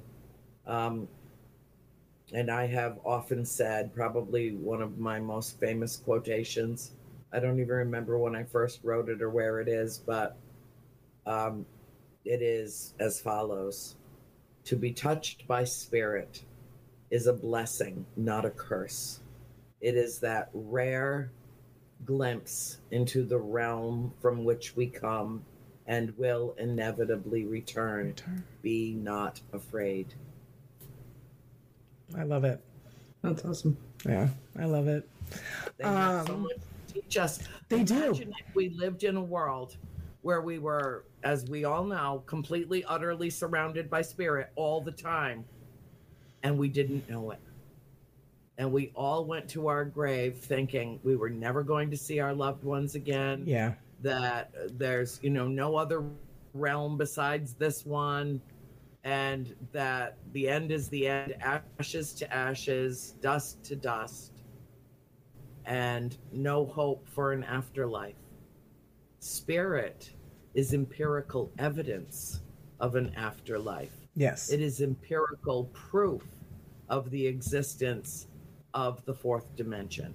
It is, we might not know where they are, how they can communicate with us. We might not know the answers to myriad questions sure. around the existence of spirit. But I find that too many people focus their attention on trying to determine who they are. You know, is is this Bathsheba Sherman? Is Yeah. this Mrs. Arnold? Is this, you know, um, Johnny Arnold? Is this Oliver Richardson? You know, from the books, the story. Sure. Yeah. We don't know. Only one spirit in that house ever self identified, and it was the little boy, Oliver, to my sister April, and he was her playmate. And he was the only one that ever literally said his name. Yeah. Um, and so for me, it doesn't matter who they were in life, that they still are in afterlife is all that matters Yeah. that they still exist in some way, shape, or form, even if they're acting out badly or, you know, behaving badly or, you know, seem to have some grudge or some issue left over or Yeah. business or whatever, that they exist and that we can have glimpses into that dimension that exists simultaneously with our own. That's a gift. That is a gift. That's It's truly wonderful. Yeah. It's truly wonderful. Um, my second question is what is your advice to somebody that um, does have an encounter with an extraterrestrial or, you know, um, one of the galactic family? What is your advice to them if it's their first encounter, or maybe they've had a number of encounters, but they're afraid to talk about it? I would say do what I do and turn into a five year old who just came down to um, see a bike without training wheels on uh, on my fifth Christmas. You know, I mean that means you're a big girl when you don't need training wheels anymore. You are ready to ride. You are ready to ride. You know that joy, that moment of is that really there? Is that really mine? Is this is this mine that's going on here right now? Yeah. I mean, I I become literally buoyant with joy when I have an encounter. Um, it is it reduces me to looking at the universe with the eyes of a child, the wonder. That's Yeah. how the book got its name. A wonder, Wonder to, To behold behold. Yeah. you know think about as you're raising your own children and you saw them see something for the first time Yeah. that just filled them with light and, Yeah. and wonder and curiosity and you could see the fascination behind their eyes. You know that you were just i mean she does that to me. She'll see something she's never seen before and she'll just turn and look at me like oh my god look at this. Oh my god. You know and she gets i mean even if it's a the lizard she saw the first lizard she saw in florida. Yeah. like should i face it? Should i eat it? Should i just watch it? What should i do? I'm like okay first of all don't eat it don't eat it Yes. Second Yes. of all don't chase it because you're as fast as it is so don't chase it because then you'll be tempted to eat it and um Either situation won't end well for you, and it's just a whole. yeah, it's you know, there's a learning curve, a learning curve, but My dogs used know, to eat the lizards. that They- moment, that moment of sheer, uh, just Wonder. wonder, yeah, Yeah. yeah, And like a wonder that's unafraid. exactly. Yeah. I've never felt any fear, um, with the Galactic family. Never, not for a single moment, have I felt fear. I have felt every other emotion Sure. around some of my encounters. Well, and you um, know, every other emotion, including anger at myself for um, inadvertently ending an encounter too quickly. really. Uh, uh, that I wish that I I wish I could go back and and have more. Yeah. Really have taken time with it. And I wrote about yeah, I wrote about that in my book. Um, that particular instant where I was literally in the presence of a uh, an extraterrestrial, unlike anything I had ever seen before. I had no fear of him. Somehow I knew he was male. Um, I had no fear of him, but I was getting what I call a download uh, uh, just blasted with information uh, to such an extent that I literally felt like my head was just going to rupture and explode. Uh, and I ended the um, I ended the discourse, and I Really? wish I will go to I will draw my last breath, wishing that I had spent more time with him Wow. and he was absolutely beautiful. He was jet black, like you know the color of our our desk chairs, jet black, um, and had the face uh, of the sh- uh, in the shape of an egg, no protruding chin, uh, just uh, tiny, tiny little thin lips, and his eyes, he was part AI, part humanoid, part AI. And uh, he had two laser red orb eyes that penetrated into me so deeply that I literally could not draw my stare away from his. And um, I had to end it because it was overwhelming Yeah. to me. Wow. I, I took in as much as I could, and then it had to be over. And he came in between. He usurped and intercepted um, space in uh, a Skype connection that I had going with a woman who had written a piece of music for me, and she was a contactee. I did not know it at the time. And he came, she was playing that piece of music for me that I had never heard before, and I knew every single note of it and was humming along. And then suddenly, my whole screen, which had been working absolutely perfectly on, you know, my big Mac, you know, big, huge computer, new computer, all of a sudden, I, I had like wavelength lines just running all across the whole screen. And I said, I said, Susan, I'm losing you. And she didn't respond. She kept just playing the music. Um, and then I said, Susan. And she turned around and looked at the screen and said, What is that? And I said, What do you see?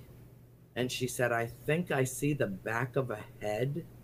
And I said, I see the front.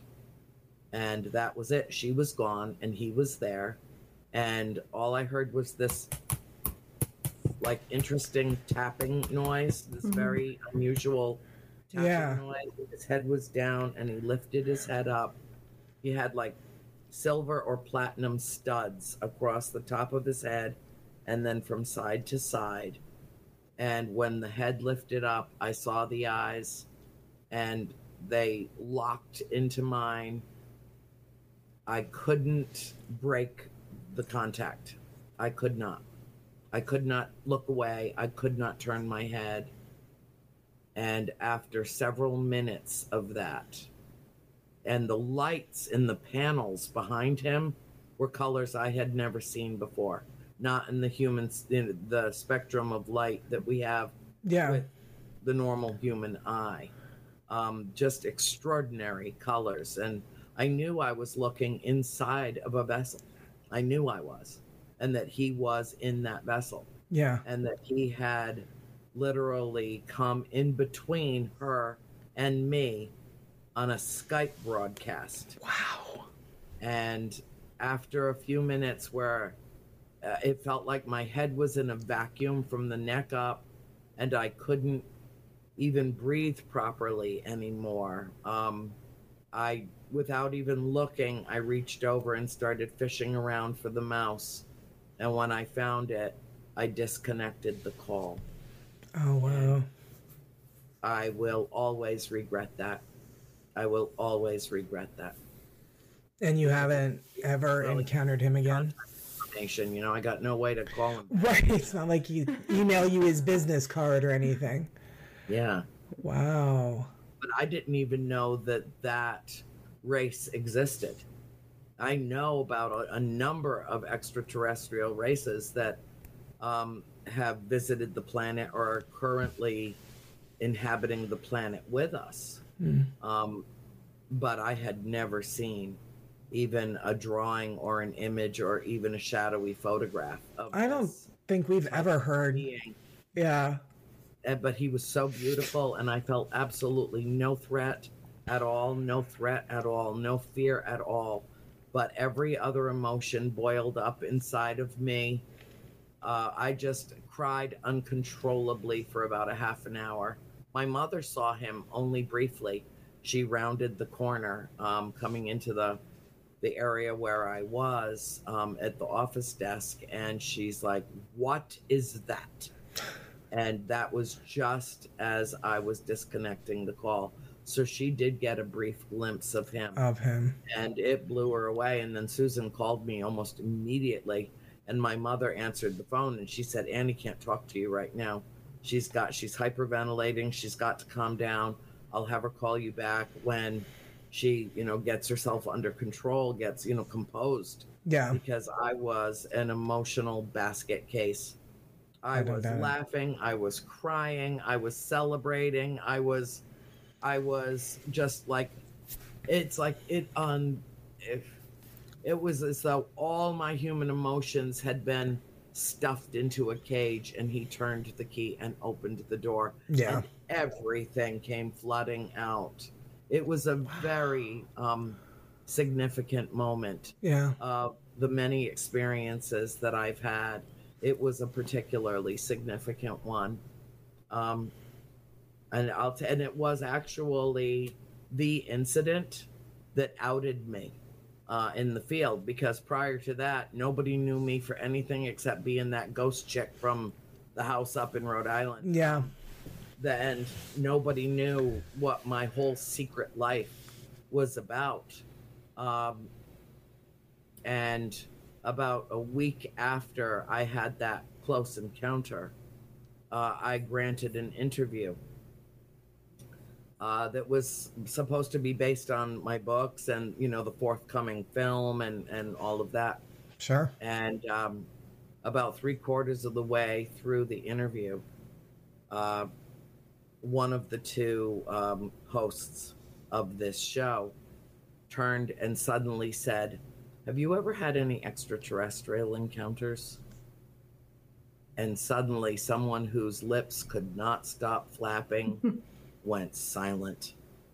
And i just mm-hmm. looked at her and i looked i had four three four i had three 4d cameras on me from every direction. Yeah. and i looked around the room and i looked at her and i said i'll tell you but you can't use this film footage Yeah.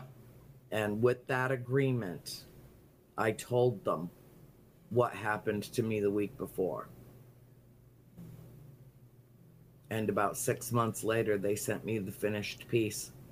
And the producer said, just watch it and, you know, give us your permission to release it. And I said, well, I know what I said. You know, I, I don't need to watch it in order. I know what I said. I was there Right. Um, Know and she's like no i i really need you to watch it. And so i knew something was up and there was the footage of me coming out as an, a contactee and an experiencer with extraterrestrials and that the biggest leap of faith i think i ever took in my life was giving her the go ahead to use it anyway um, and that particular documentary went out all over the United States and Canada in a boxed set with the DVD of The Conjuring. And suddenly I went Oh, from shit. being an anonymous UFO researcher to something way beyond the ghost lady yeah. and I never looked back, and I have no regrets about that. That's wonderful. Opportunity to meet extraordinary people um, in my travels. I have had the opportunity to introduce countless thousands of people directly to the um, galactic family and when i go out and i sing to them they they for some reason they love they have their favorite songs and when i sing to them they come That's Uh, and it's wonderful. not that they come when called they're already here Right. they make their presence known um, in remarkable ways and it has changed everything in terms of uh, not only people's perceptions of who I am and what I do, but I've had the privilege of opening um, minds in a way that I can't think of any other thing that I could do that would be more effective Yeah. in terms of that, you know. And so, as far as I'm concerned, you know, the lying liars who lie, uh, i.e., the government, um, can you know, change the name from UFO to UAP, which Oh, is yes. aerial phenomenon. Yes. Like somehow that makes it more socially acceptable. I Right. don't know. No, uh, I agree with Laura. I will say it out loud. Fucking idiots. No, uh, no, I. We're on a journey, and we're all on a journey together. And Yeah. What we need to do is embrace one another, hold hands, and you know we're all little children lost in the dark. We don't understand, you know, we don't understand anything compared to what there is to understand and to know about the universe. You know, I mean, we're just infants in a crib, just you know, finding. That's true. way, That's very true. You know, so there are no experts in the paranormal. If anybody tells you they're an expert in this field, please feel free to turn around and run in the opposite yes. away from them Yes. as fast as humanly possible. As fast as your little legs will take you. Yeah. Because not only are they lying to you, they're living in bad faith with themselves if they can say that to you. Yeah. There are no experts in this field. If my family doesn't have all the answers, there ain't nobody on this planet that does. That's the truth. You know, so That's the I think truth. it's important that we mm-hmm. admit what we don't know, that that we continue to be, you know, those of us that are seers need to continue to be seekers Mhm. and to do our best to lift others up and to guide them in whatever way they seek from us to open their minds to the infinite possibilities which exist in an ever expanding universe. And that's the truth. That is wonderful. That is so wonderful. Laura, do you have any questions for Andrea? Um, I think not that she hasn't already answered. I know, right? kind of, yeah. I mean, just piping in about the kind of stuff that we were talking about. mm-hmm. Yeah, Yeah. right on. Yeah. Well, it really has been a pleasure for me to spend these couple of hours with you two lovely ladies, and I will come back. Yay. Um, I'll let everybody know when the book is republished. It Oh, good. Very much longer. Um, you know, it's a tedious process, but it will be to my satisfaction when it's done. Good. and I'll post it everywhere. I've never sold it publicly. Um, I never have. Uh, I was uh, told to hold it in reserve and only to sell it to people who would. It's because it's really, really intense. And so I've just sold gonna it be so over cool. these last couple of years, just to my own following of readers. You know, Sure. like Mhm. kept it in the family, close to the vest Yeah. but I'm I'm ready to put it out worldwide. That's So- wonderful.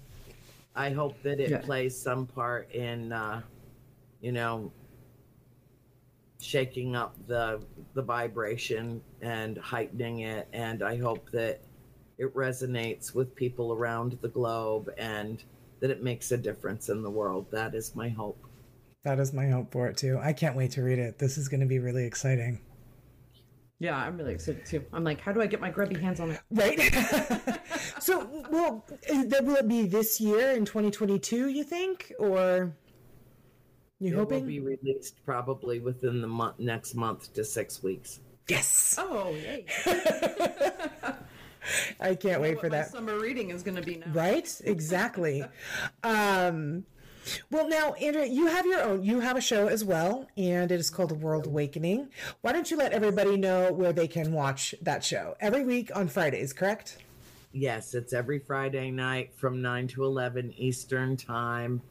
Um, it is uh, it's in syndication uh, all over the world uh, through KGRA digital media, um, and it is also available. It runs live on Facebook and also simulcasts on YouTube and about eight other venues around the world. I Yeah. know about those two because that's where my admins monitor the chat.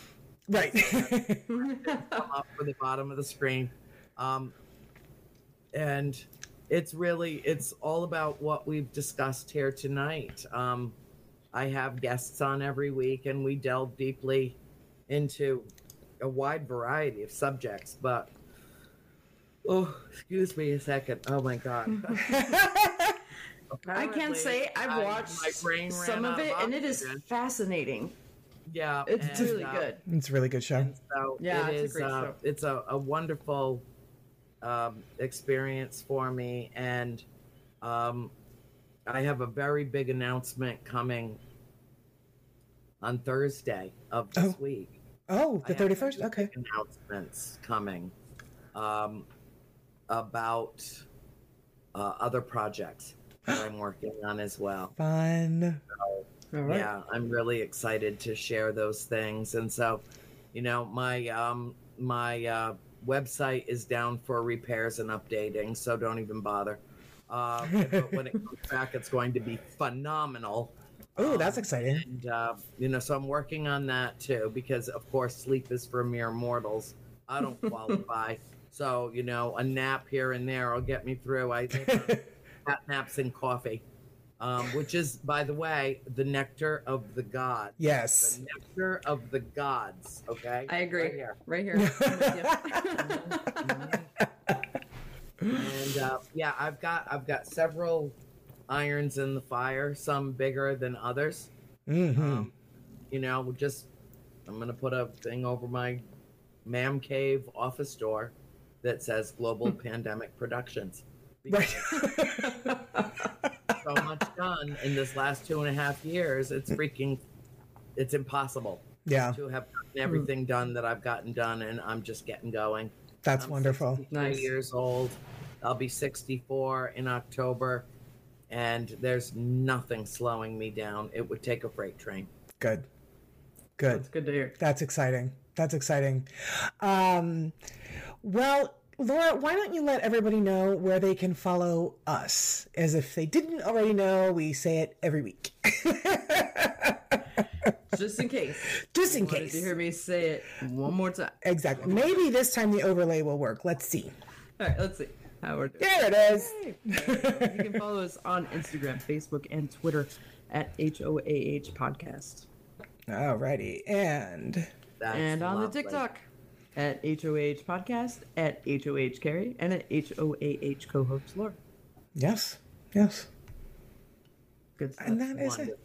Thank you so much for being Thank here. you this for was joining us. It was so fun. So Absolutely amazing. enlightening. Yeah, let me know when you're ready, and I'll put this out all over. I'll get my posse on it, and we'll put this broadcast out all over the place. Okay, absolutely. Um, this episode is going to be dropping Saturday morning, um, April 9th. God, is it already almost April? Jeez, oh man. Like a couple days, man. I can't even. I just can't even. Yeah. Okay, so I will text you all the details. Just you know, phone me up and say, "Here it comes." I'm tagging your wall. Go for it, chick. Okay, I sure will. You're the Awesome. best. Thank you so much. All right. Well, we will let you go so that you can take care of Miss uh, Peanut Buttercup. She is so cute. I just love her so I know, much. so cute. And safe travels to you. Yes, safe travels to all you. That you do. hmm She's got some big stuff coming up. You are going to be doing a um, a trip to England in August. Is that No, correct? I'm going to be doing. We combined uh, the tours uh, with um, Rick McCullum, who's Oh. a good friend of mine. Yeah. And so next year I'm going to do England, and this, and he's going to do it with me next year. This year we're going to do Scotland. So Oh man, I want to go to. Scotland so bad. I've Oh my gosh. everywhere else in Western Europe, but not Scotland. I I have Scottish in me. Uh, my mother so do uh, we. Me too. Is from Clan Buchanan, and she also has Cherokee Indian in her. Um, That's me. She's got Irish, she's got English, Scottish, a lot of Scottish, and a lot of Cherokee in her. Um, but I feel drawn to the UK in a big way. Me too. Um, and so, uh, however it works out, it works out Yeah. but I just am really excited about it. And so I'm going to be, um, I can't remember the name. I'll post it on my wall Okay. uh, about um, the change in the trip and combining the two. It's going to be extraordinary. Um, Yes. and I will It sounds like get to see the land of my ancestors' birth. oh gosh, that is. Excited. Laura and I have been wanting to go to Scotland and ride scooters around forever. So we've got such big plans. You know, we want to do Rome and but I saw that you were doing this haunted trip to England and I was like, oh my gosh, I, I have to do this. And the great thing about these trips is that you make a down payment and you can make payments toward toward them. Right. Which is right. Know, phenomenal. All, all up front thing. Yeah. It's Mysterious Adventures Tours. Yes. And Maria Schmidt is the owner of the company and a good close friend of mine. Um, and so, you know, if you've been holed up in your house for the last two and a half or three years and have a few bucks put aside, please feel free to join us on what is going to be a magical mystery tour of one of the oldest civilizations on the planet. Yes. I am there. Extraordinary.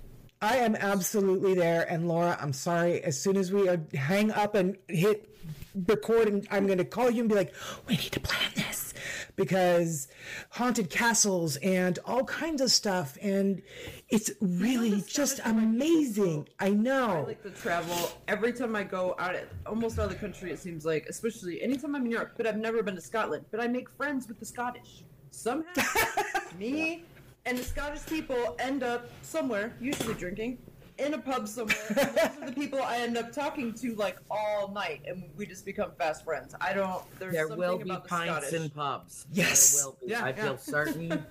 uh, I want to go to Hadrian's Wall. I want Mm-hmm. to. Oh yeah. I mean, there's so much that I feel so drawn to. Me over too. there. Um, it's it's just a calling, um, and so I'm I'm very much looking forward to doing this, and nothing would please me more than to have the two of you along on this trip. And really, when you think about it, it's not that expensive. It's I mean, not. this is a very cost-effective way It to is. travel in Mhm. groups, take care of each other.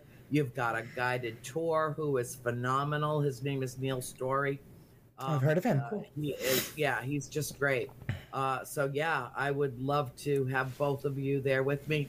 And oh, by the way, um, this little excursion is being filmed, and a documentary will be made of it.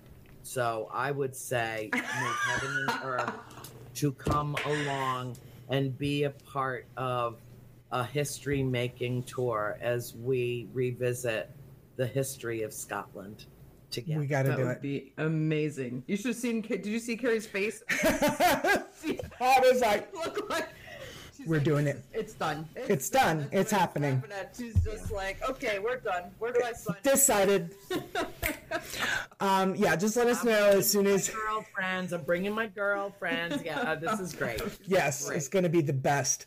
So yeah, just let us know, post on your wall, and then yeah, we'll get coordinated. I, I think it's real. Again, I you can make payments on it. You make a down payment, you pick your room, you do all of it. It's so affordable and cost effective. Easy. It's Maria super easy. It super easy. Mm-hmm. She'll walk you right through it. She will hold your hand right through it, um, and it's it will. It'll. I mean, it'll just. It'll be the experience of a lifetime. Yeah, I and they have tons of different ones. both of you. Yeah, they have tons of different ones. Dave Schrader, I believe, is going to Egypt. He's taking a group to Egypt. Yeah, you can go to. You said it was Mysterious Adventures. Mysterious Yes. Adventure. Mysterious Adventures tours. Yep. Yeah, go to their website and you can see all of the ones that they've got currently, the ones that are coming up. Um, it's it's phenomenal, and I am super excited. And Laura and I are gonna go right now and start planning. Sounds great. I'll hold Okay. you to it. I'm Okay. Yay! And you have to sit with me. Absolutely, We'll carry your buses and stuff. absolutely.